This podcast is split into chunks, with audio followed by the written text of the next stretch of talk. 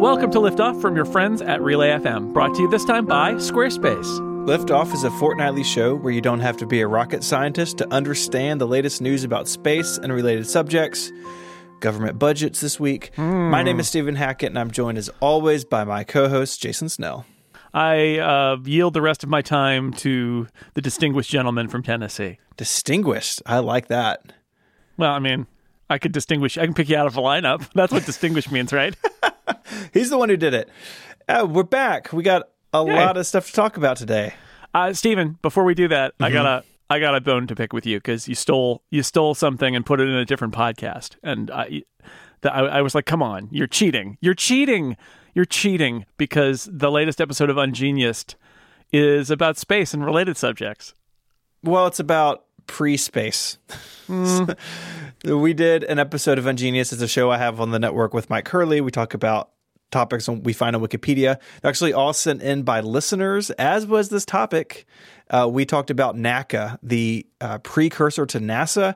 It's a 10 minute episode. We could dive into this history more on Liftoff in much greater detail. Okay. There's a lot of stuff that in a 10 minute podcast, you got to throw stuff overboard left and right. I don't even want to talk about it now. No, I'm just go listen to that. Um, it's fine. Yeah.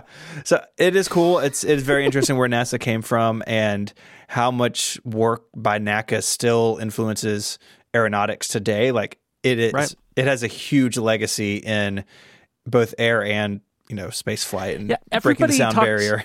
I mean, we talk about space, and so we talk about NASA. We're talking about the S part of NASA, but Right. that's for that first A, aeronautics, is not only the history of the organization before it was given the charter to do space, but it's still like when I went to Moffett Field for one of those NASA social things, like they do some serious stuff about aeronautical research, right? It's not all um, it- it's not all flying into space. It's also flying around in the atmosphere and doing test planes and using a wind tunnel to check about uh, various vehicles and how they're going to perform in atmospheres and like that's still a big part that doesn't get as much attention, but a big part of NASA.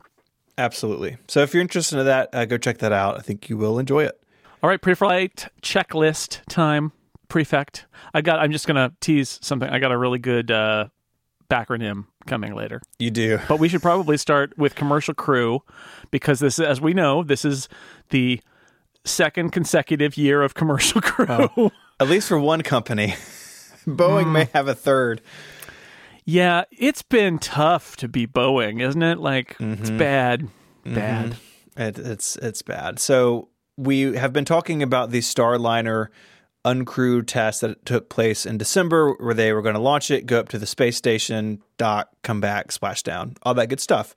It became apparent that day that something had gone wrong. It came out in the days following that the spacecraft had the wrong mission elapsed timer that was set incorrectly, so it was off by like 11 hours, and that meant the spacecraft didn't know the sequences that it needed to follow to fire thrusters at certain points to get into the orbit it needed. In that conversation, uh, part of the conversation was had astronauts been on board, that this would have been something they could have overridden and they could have Right. flown the Starliner safely to the space station because when you have humans there, you, you can turn off the automation and you know reset things, manually fly if you have to. And you know NASA was going to investigate, but it seemed like this was sort of a closed story. And then a couple of weeks later, another story made it out. We spoke about this last episode that uh, a set of, or like the thrusters had burned in such a way where some of them were out of fuel, some didn't light the way they were supposed to. Something going on with the thrusters was potentially a second problem in addition to this mission elapsed timer error. And now we know a lot more. So NASA has talked about this. There is an official investigation that won't wrap up for several more weeks. But NASA, in in their words, in a move of transparency around the commercial crew program, uh, have shared a little bit more about the uh, the thruster issues. It seems like software more software problems, and the heart of this is that when the command and service module separate, because the the command module is what comes back, and it it touches down in the desert. The service module gets burned up in the atmosphere. When those separate, there's supposed to be a burn on the service module side to move it away from the crew capsule so they can separate safely.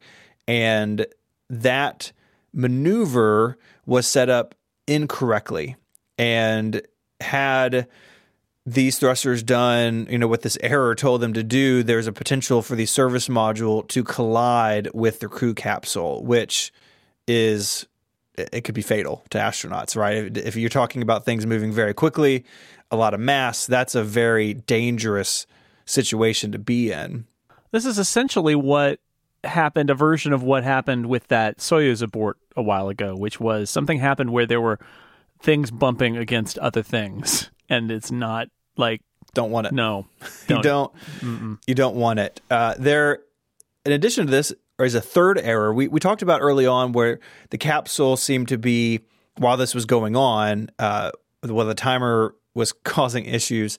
There were uh, pockets of time where the capsule and the ground couldn't communicate, and there are some blackout areas in orbit. Right, but it seems like on top of that, there were issues with the uh, the communication system communicating with the spacecraft. So it seems like at this point, Boeing and NASA say it was not an issue with the antenna on the spacecraft, but there was what they call a high no- noise floor on the ground side of things. So you have a lot of noise in the signal that weakens the signal to the spacecraft. It, it, it adds garbage to that signal.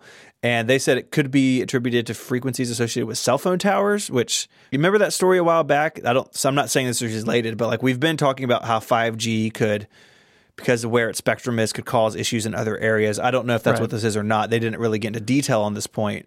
But clearly there's something going on with the communication system as well. That's three pretty bad things.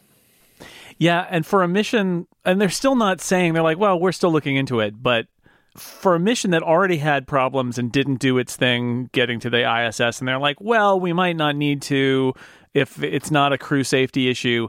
I would say the errors are mounting now. Yeah.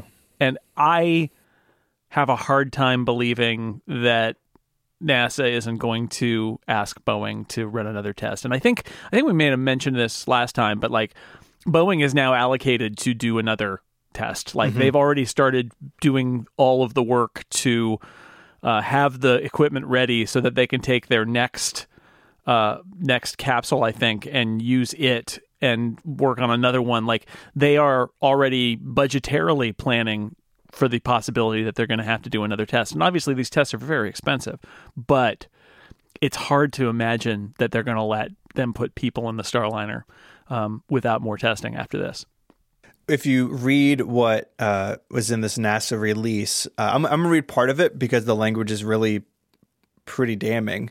So, regarding the first two anomalies, the team found two critical software defects that were not detected ahead of flight despite multiple safeguards. Ground intervention prevented loss of the vehicle in both cases. Uh, this is sort of the the rough part. Breakdowns in the design and code phase inserted the original defects. Additionally, breakdowns in the test and verification phases failed to identify the defects pre-flight despite their detectability. So NASA saying these should and could have been found.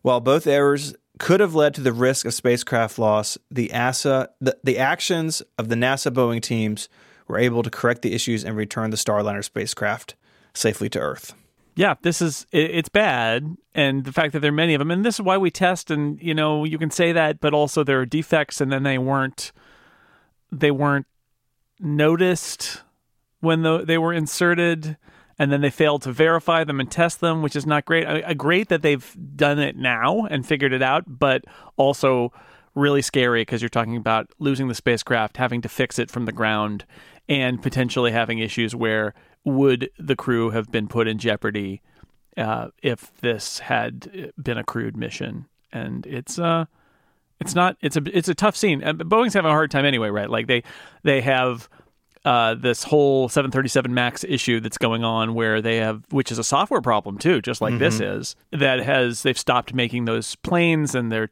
they're hoping to get them recertified, and they've but their factory has stopped in the meantime, and like it has been the CEO resigned. Um, it's been a tough time for Boeing. I, I know it's a huge organization, and and it's not like the people who are doing the code for the 737 Max are also doing the Starliner code. That's not the case, but it is. I do wonder if there is something cultural going on here. If not, then it's just a really bad set of luck that they have these two things going on at the same time.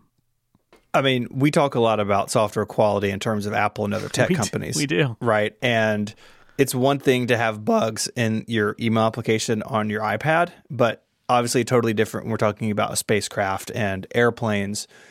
And you're right, Boeing is massive. These are not the same people. These are not the same groups. These are not the same, you know, managers or QA people. But I think it does speak to the complexity of these systems. And mm-hmm.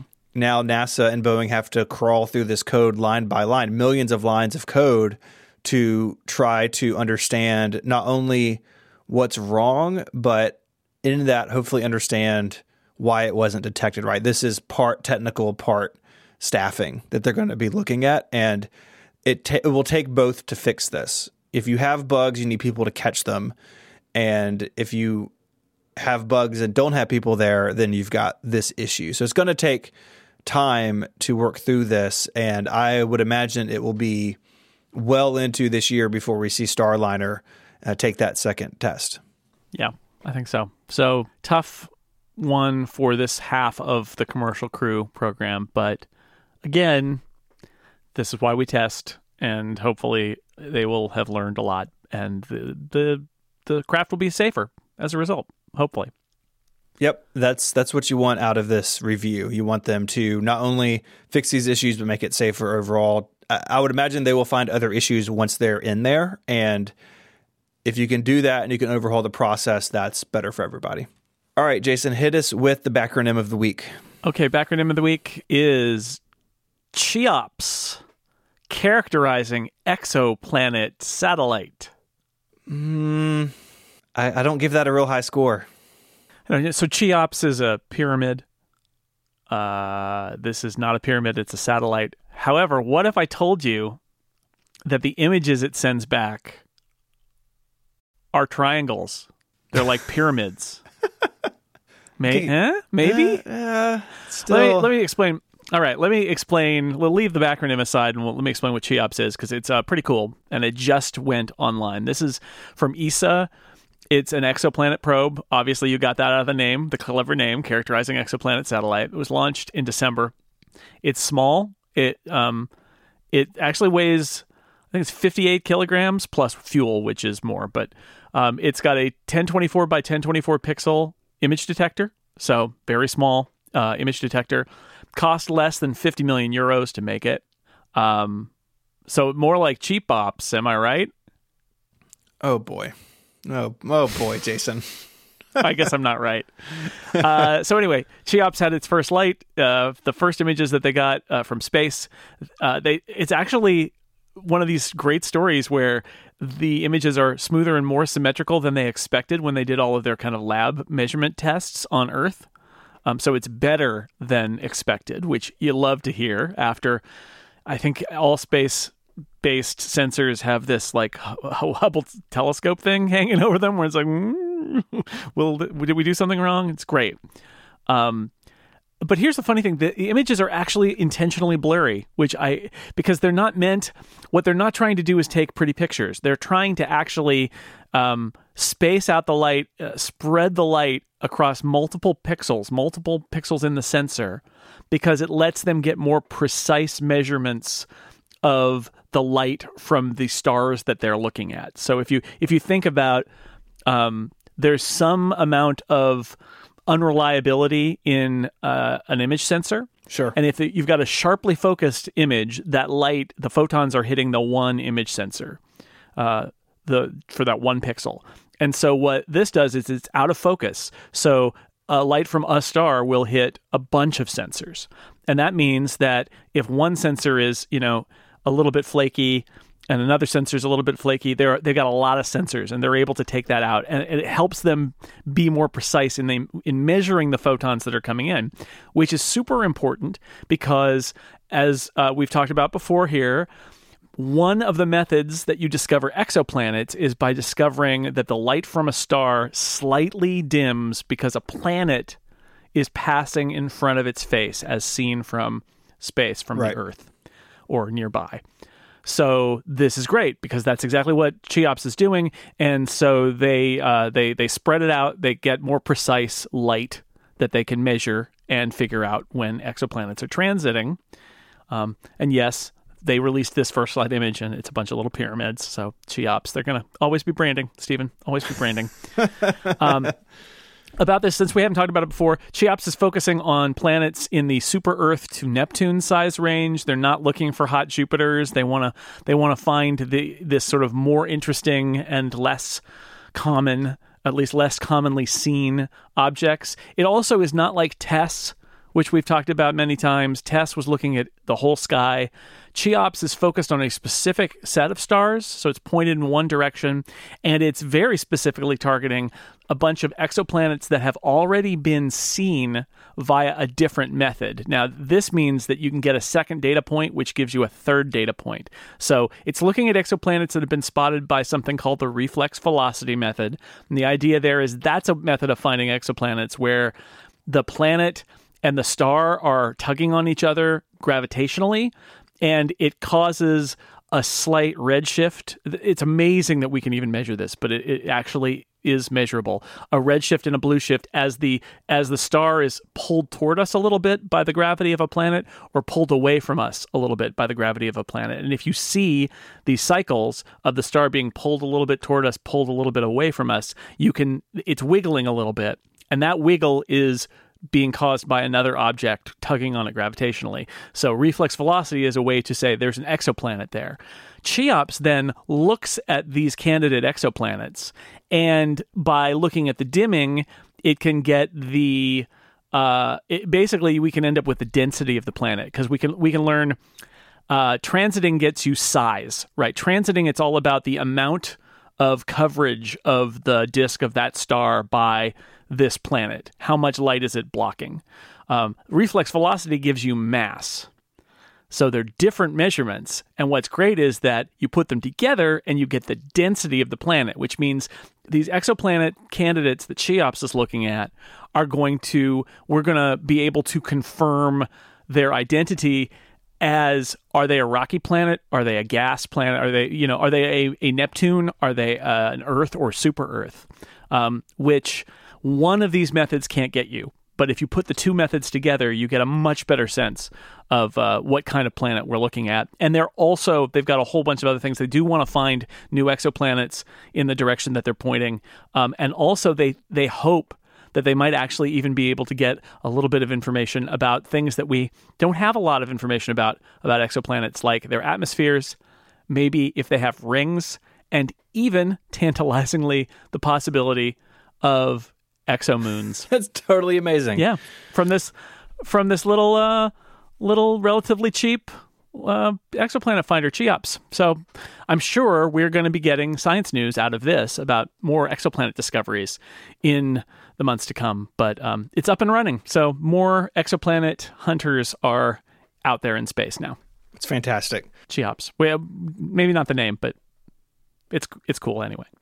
Uh, over the weekend, we saw the launch of the Solar Orbiter. This is a collaborative mission between ESA and NASA to study the sun. And you could say, well, we're already doing that with the uh, Parker Solar Probe. What, what makes this special is that its orbit, once it, it gets into orbit, which I'll talk about in a second, will uh, bring the spacecraft in uh, into a place where it can study the poles of the sun, which is not something that we have a lot of information about. There was uh, a mission, I think in the 90s, that was on an inclined orbit, so we, we got closer, but this is to study the poles of the sun. So it is going to uh, take a little while to get there. We talk about this in, in the outer solar system a lot, that you have to uh, have trajectory changes and gravity assist to get where you're going. And because this orbit is going to be out of plane with the planets, uh, it has three gravity assists to help speed it up so it can it can make that move. Two past Venus, uh, one at the end of this year and one in August 2021, and then uh, past Earth one time in November 21, and then its first close pass of the sun will take place in 2022. So it's going to take some time to get it uh, into uh, this orbit that's going to uh, going to need to be in.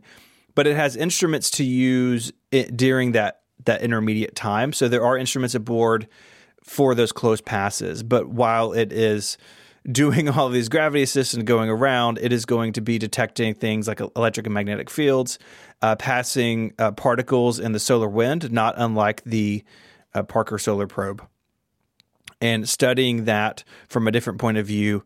Uh, and then sort of change gears once it gets close. And it will make uh, 22 of those close passes um, it will bring the spacecraft within the orbit of Mercury on those passes. So, so really close, and again, looking at the the poles of our star. It's exciting. It's pretty cool.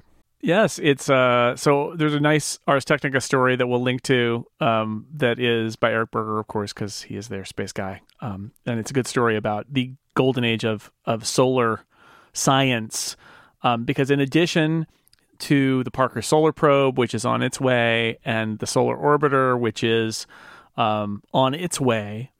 There's also the Daniel Inouye Solar Telescope, which is on Haleakala and Maui, Hawaii, which is the world's largest solar telescope. It just went online and you may have seen it. There was an image going around that that was like these things that look like popcorn or gold nuggets or something like that. But it's actually mm-hmm. the highest resolution image of the surface of the sun we've ever had. And these little popcorn uh, kernels that are in that image, each one of them is the size of Texas, or if you are European and prefer it, the size of France.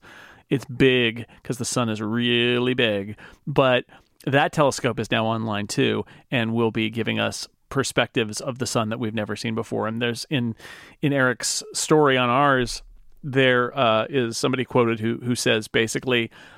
In the next decade, we're going to do enormous amounts of solar science. Like this is, we are probably going to learn more about the sun in this next decade than we have uh, in any other decade. I don't, I don't know what the superlative is there, but this is this is a big deal. There's a lot of really great science, a lot of really great instruments coming online, spacecraft for us to understand the sun, which is super important because, you know, the sun is the center of our solar system. It's the source of everything. It's the source of energy and life, and it's important. And uh, when it gets cranky, that can fry our electrical grids and our telescopes and things like that. And believe it or not, as much as we know about how stars work, there's a lot of things we don't really understand about how stars work and how the sun works because it's such a complicated, chaotic environment. So, pretty cool.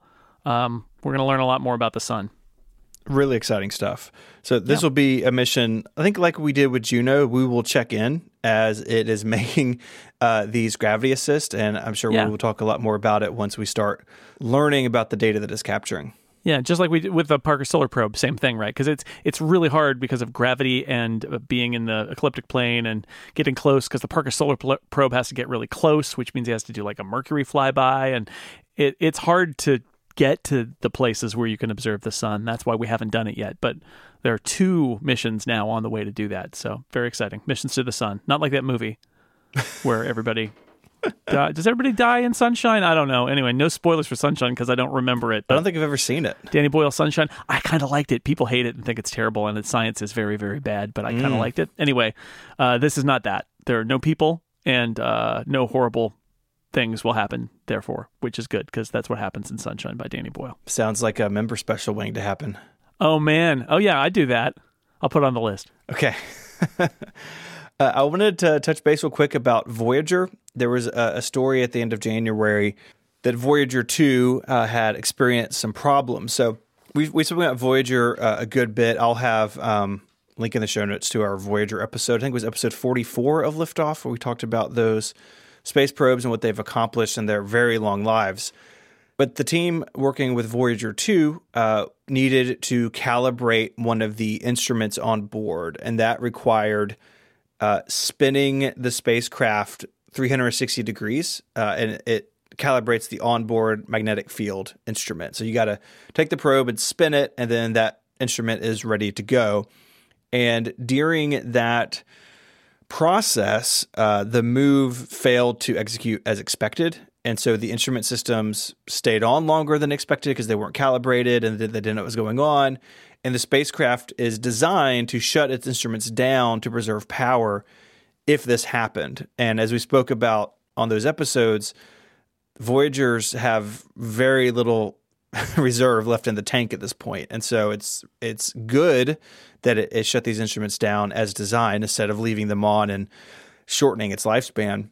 But of course, there's always concerns with spacecraft this far out and this old that uh, an anomaly could be the last we hear from it. In fact, it's so far away, it takes 17 hours for communication to reach the spacecraft and then 17 hours for a response back. So it's it's like 34 hours. I mean, it's it's like you know asking somebody for something and hearing back what two and a half days later.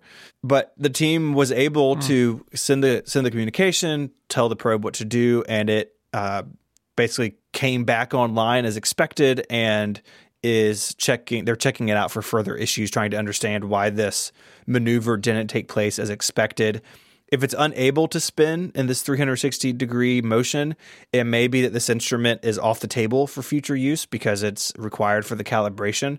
But I think they will know more in the coming weeks as they continue to, to look through the diagnostics and trying to understand what happened in this instance. Yeah, I I just love the idea that you you know you send your command and then you go out for a long weekend and come back. yeah, yeah. Find out whether it worked or not. That is tough to troubleshoot. I know they've got like a, a simulated one that they can that they troubleshoot on and all that. But it's uh, and this is extremely old technology, so mm-hmm. keeping it working uh, from something from the '70s in 2020, amazing. It is. We we spoke about that on that episode of like how small the team is compared to w- uh, once mm. it, what it once was, and some of the computers they use are like one of a kind at this point. It's like yeah, they, they, and like most of the people on the team like have retired. Mm-hmm. and so it's hard to get people on the team and it's it's quite a thing but they're still it's still doing science. That's the thing. It's still doing science and you don't want to the last thing you want to do is flip off the you know all the switches and be like forget it we're we're done yeah. here when there's still uh, things that we can learn because it's so far out. Yes interstellar space we uh, don't have a lot of opportunity to study that so. That's right. It's a rare it, opportunity. It takes well, a long time to get out there want to keep the Voyagers going as long as possible. Mm-hmm. All right, let's take a break. And I'd like to tell you about our sponsor this week, and that is Squarespace. You can make your next move with Squarespace because it has all of the tools that you need to easily create a website for your next idea. You're going to need a domain name. Squarespace can help with that. A bunch of award winning templates that look awesome. They're beautifully designed. They have tons to choose from. They have tools for online stores and portfolios and blogs and podcast hosting, on and on. Squarespace is the all in one platform that lets you do what you need to do. There's nothing to install, there are no patches to worry about, no upgrades are needed. You don't have to worry about that sort of stuff because Squarespace has got it covered. If you have questions, they have award winning 24 7 customer support, and their system makes it easy to grab a unique domain name and to choose and customize an award winning template. I've spoken a lot about building Squarespace sites for clients, businesses in town, and I just handed the keys to a site over to a client just a couple of weeks ago. Built them a site for their business, you know, got all the content in, and it's up to them now to update that content, add pictures, and I was showing the business owner how it worked, and they wanted to add a gallery to one of the pages to show off their space. And we had all the pictures in a folder, and I showed them how easy it was to create a gallery. And within a few minutes, they had what they wanted on their website. And that's that's really cool. Squarespace plans start at just $12 a month, but you can start a trial today with no credit card required by going to squarespace.com/liftoff. When you decide to sign up, use the offer code LIFTOFF to get 10% off your first purchase of a website or domain and to show your support for the show. Once again, that's squarespace.com slash liftoff and the code LIFTOFF to get 10% off your first purchase. I'd like to thank Squarespace for their support of this show and all of Relay FM. Squarespace, make your next move, make your next website. All right, Stephen. Mm-hmm. It's time for the state of NASA and the budget. And, you know, one of the themes of this show is it's not just space, it's not just science, it's also politics and money and influence and the day that is probably the biggest day of the year in terms of the political ramifications of um, NASA's budget is now the the uh, NASA budgets, the dueling budgets, the negotiations that are going to have to happen between the administration and Congress, two different houses of Congress run by different parties. There's a lot going on, and you, thankfully, have just dug in to what is going on. So tell me, I, I want to hear because I don't know. I don't understand this. Um, you did the work, so I didn't have to. So tell me, what's going on? I've been eyeball deep in government PDFs for the last 24 hours. You love it. Admit it. I do love it. Uh, and I have a bunch of those PDFs linked in the show notes, so you can love it too, dear listener. Yay! So let's start with what this budget calls for, and then we can talk about what the administration, the White House, says it could cut to make that budget possible, and then we'll talk about what Congress may do. Does that work? Sounds good. So this budget provides $25.2 billion for NASA in fiscal year 2021. That is a 12% increase from the enacted level, so the level the agency got in 2020. So a big jump. If remember, Bridenstine had asked for increased funding to make Artemis by 2024 possible. This is the White House basically meeting his request. 12.3 billion of that, so a little less than half, is for support of the systems, uh, faculty, facilities, etc., needed to land and operate on the moon and to prepare for a future human landing on Mars. So, this moon to Mars language is back. That's a little bit of a nod to the congressional budget that was put forth a couple weeks ago, where there's, I mean, there's language in that budget of you're actually not going to do anything on the moon that doesn't get us to Mars. And so, this is a little bit of a nod to that, I think. Uh, the budget provides sustained, robust funding from fiscal year 2021 through 2025 for human exploration. Again, with Artemis 2024 in mind, uh, these numbers include 3.3 billion in 2021 to support the development of a human lander system uh, for the for the moon that will take astronauts from orbit around the moon from Gateway uh, down to the surface. NASA is in the middle of working with a bunch of companies. We've talked about this recently to develop human lunar landers. And so $3.3 billion for that program. $4 billion provided for SLS and Orion and associated ground systems. 175 million for lunar suits and 212 million for initial work on a surface habitat and rovers.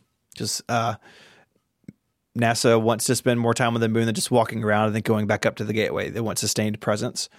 430 million for a lunar surface innovation initiative that will enable human and robotic exploration on the moon and future operations on Mars. It's unclear what is covered in that that isn't covered in the previous item. I'm, I'm unsure about that, but this would be an initiative for those sorts of activities.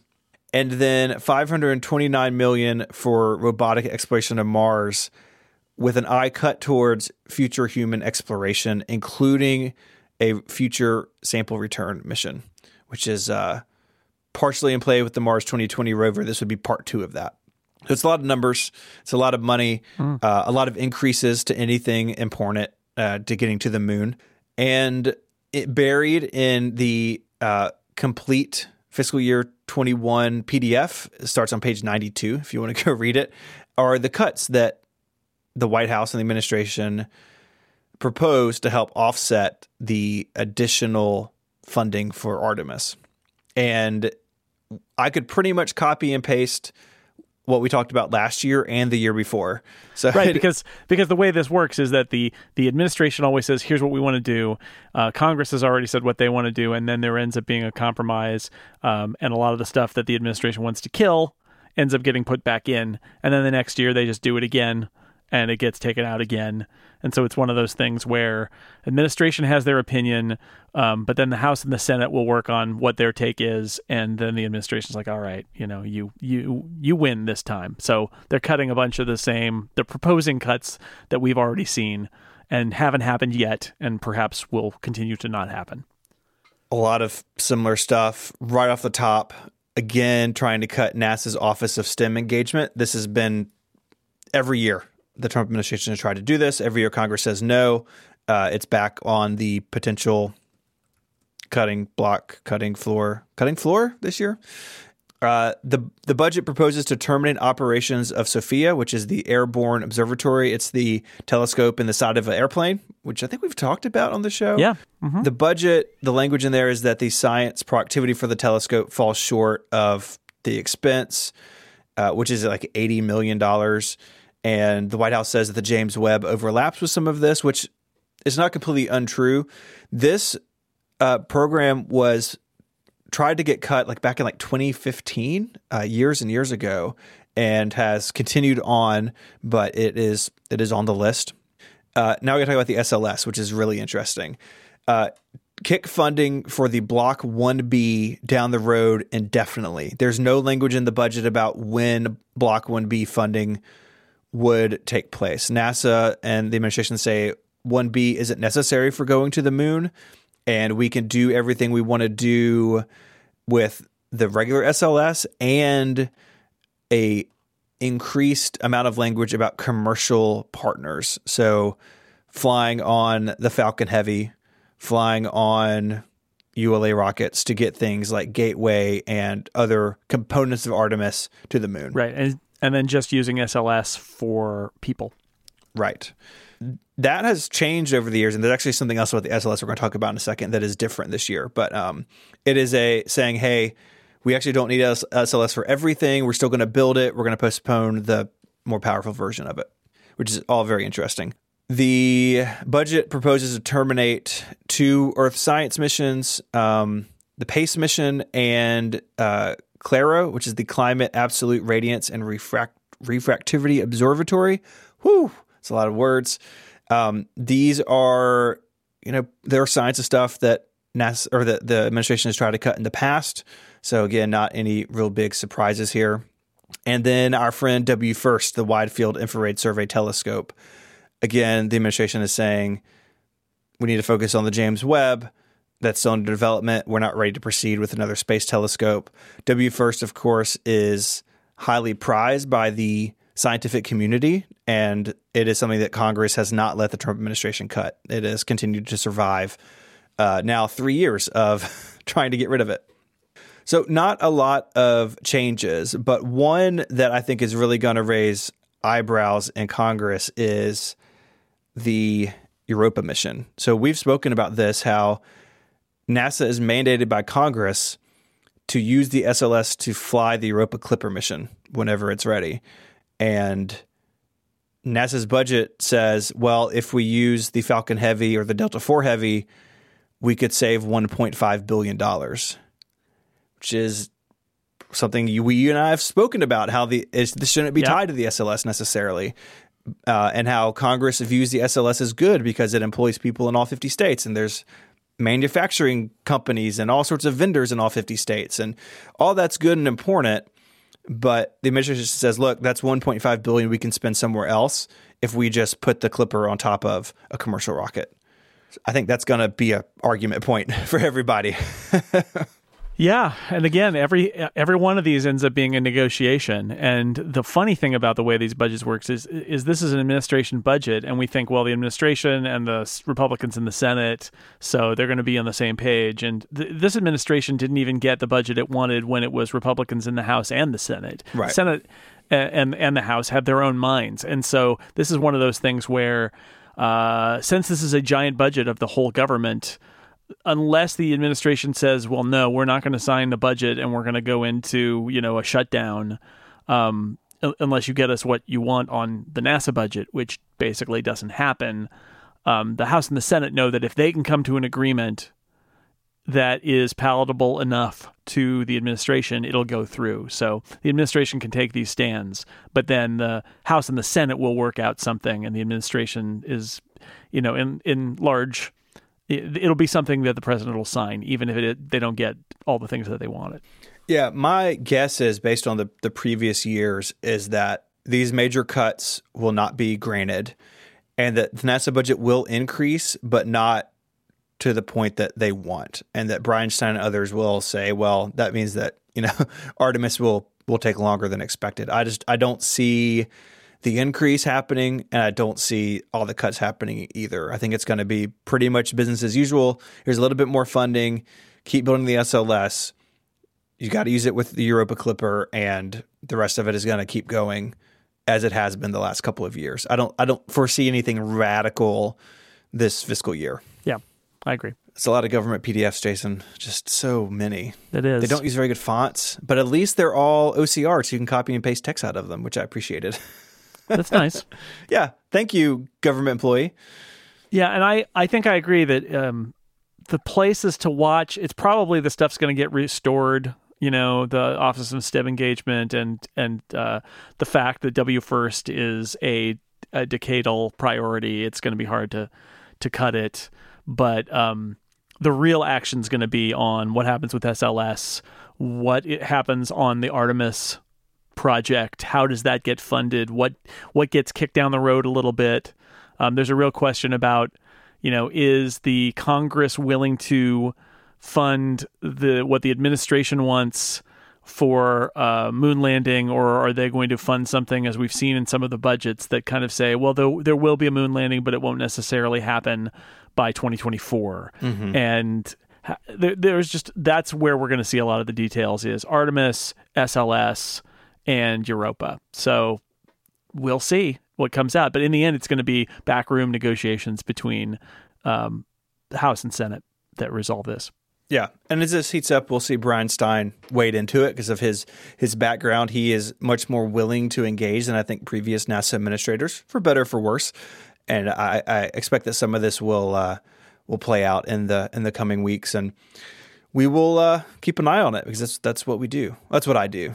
I don't think Jason is excited as as I am. Uh, it mm. it is funny to me. I was uh, following along with like the state of NASA stuff uh, on Twitter this week, and I had a friend who is a NASA social member this time, and it struck me, even though we attended this two years ago, like NASA may be one of the only government agencies that makes an event out of announcing its budget. Like that's really what it is. I mean, he uses it as an opportunity to update the public on ongoing projects, but at the heart of it, it's a budget, and I, I that that just kind of cracked me up this time for the first time.